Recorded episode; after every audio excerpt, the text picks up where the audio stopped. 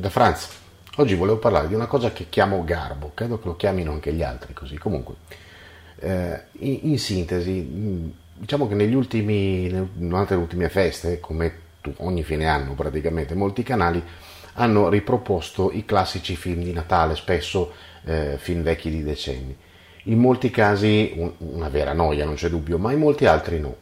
E questo perché in molti vecchi film era rappresentato qualcosa che oggi sembra essere veramente sparito dalle nostre vite. In sostanza parlo del garbo.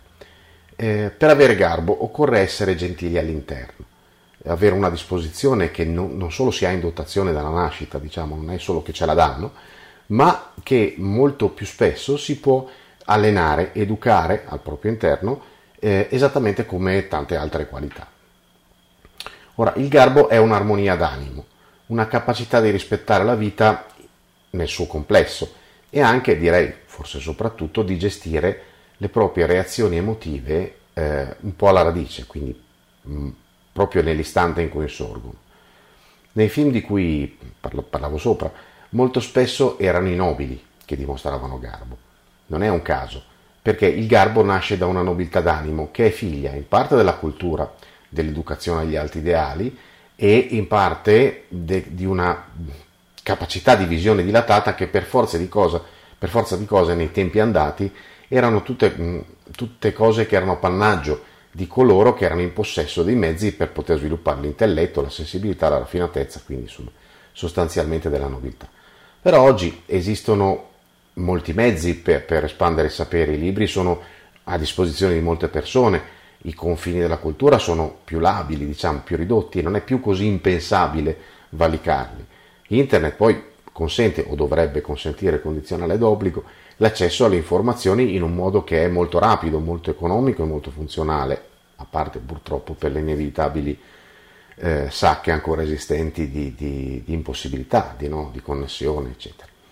Però sostanzialmente oggi è possibile espandere il sapere, il proprio sapere, e questa espansione espande automaticamente la possibilità di conoscere, perché io, se io so che esiste una cosa o eh, un, un, una qualsiasi esperienza, poi posso sperimentarla. Avere garbo, diciamo che secondo me non significa ovviamente essere degli smidollati mielosi. C'è garbo anche in una bella incazzatura, una di quelle serie, o in una reazione forte. Ma qui credo stia la profonda differenza, rabbia e forza non si scatenano per, fut- per futili motivi nel caso del garbo. Diciamo, credo che ci sia un momento in cui eh, la rabbia, la forza della reazione trovano una loro piena ragion d'essere proprio in quel momento in cui escono garbo e nobiltà d'animo. Quando queste reazioni, diciamo, sanguigne, viscerali, quindi la forza, la, la, la reazione violenta, ehm, vengono consapevolmente usate per un alto ideale, per la difesa della propria vita, della propria dignità o di quella altrui, ecco, credo che anche in questi casi il garbo in realtà ha una sua ragion d'essere, è una qualità della manifestazione eh, delle, de, delle azioni. Oggi le persone si scannano per difendere un piccolo orticello di convinzioni che molto spesso sono costruite su parole di altri o peggio ancora sulla fede in qualcosa. Dico peggio perché non sto parlando ovviamente della vera fede, di quella sorta di eh, cieca conoscenza che deriva da un sentiero profondo, ma dalla semplice credenza, che non è quella della cucina, di quel brutto vizio di non mettere in dubbio mai niente solo perché proviene da una fonte che per motivi completamente vani, completamente arbitrari, siamo abituati a considerare dogmaticamente credibile. Quindi qualunque cosa dica o scriva è perfetto. No, non esiste. In buona sostanza il garbo attiene al cuore. Quando hai imparato ad attingere a una parte di te un po' più profonda, eh, che non è niente di trascendentale, semplicemente quella parte che sempre più spesso e sempre più facilmente purtroppo tendiamo a dimenticare. Il garbo viaggia di pari passo con il buonsenso, altra cosa che ultimamente sembra veramente scarseggiare, e ne è in qualche modo il motore. E mentre cresce il garbo, produce per un meccanismo un po' complesso una crescita parallela di quella nobiltà interiore che non ha niente a che vedere con le origini, diciamo, blasonate, con le origini di nobiltà comunemente dette, perché in realtà il significato del termine nobile non ha nulla a che vedere con la discendenza ma con la conoscenza.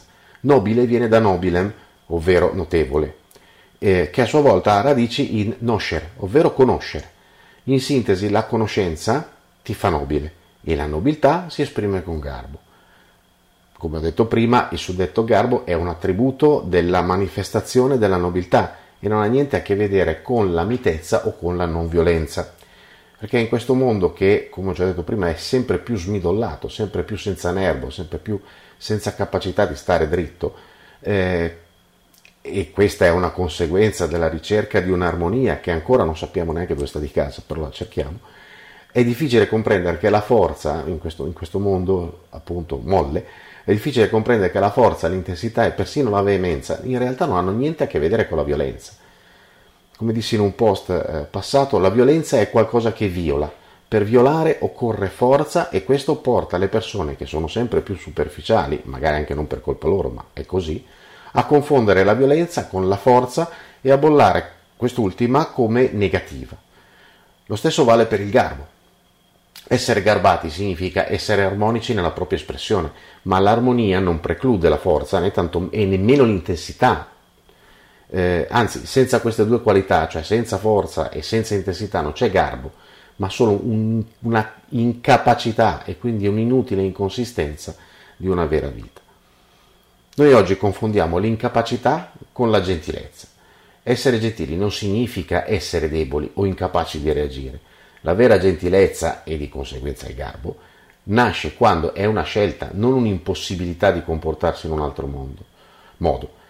Questo, questo mondo assurdo cerca e, e, purtroppo riesce sempre di più a trasformare le persone in, in esseri inetti, completamente incapaci di reagire a un, so, a un sopruso inculcando un concetto falso e sviato di ciò che gentilezza e garbo sono davvero nell'ennesimo sovvertimento della libertà.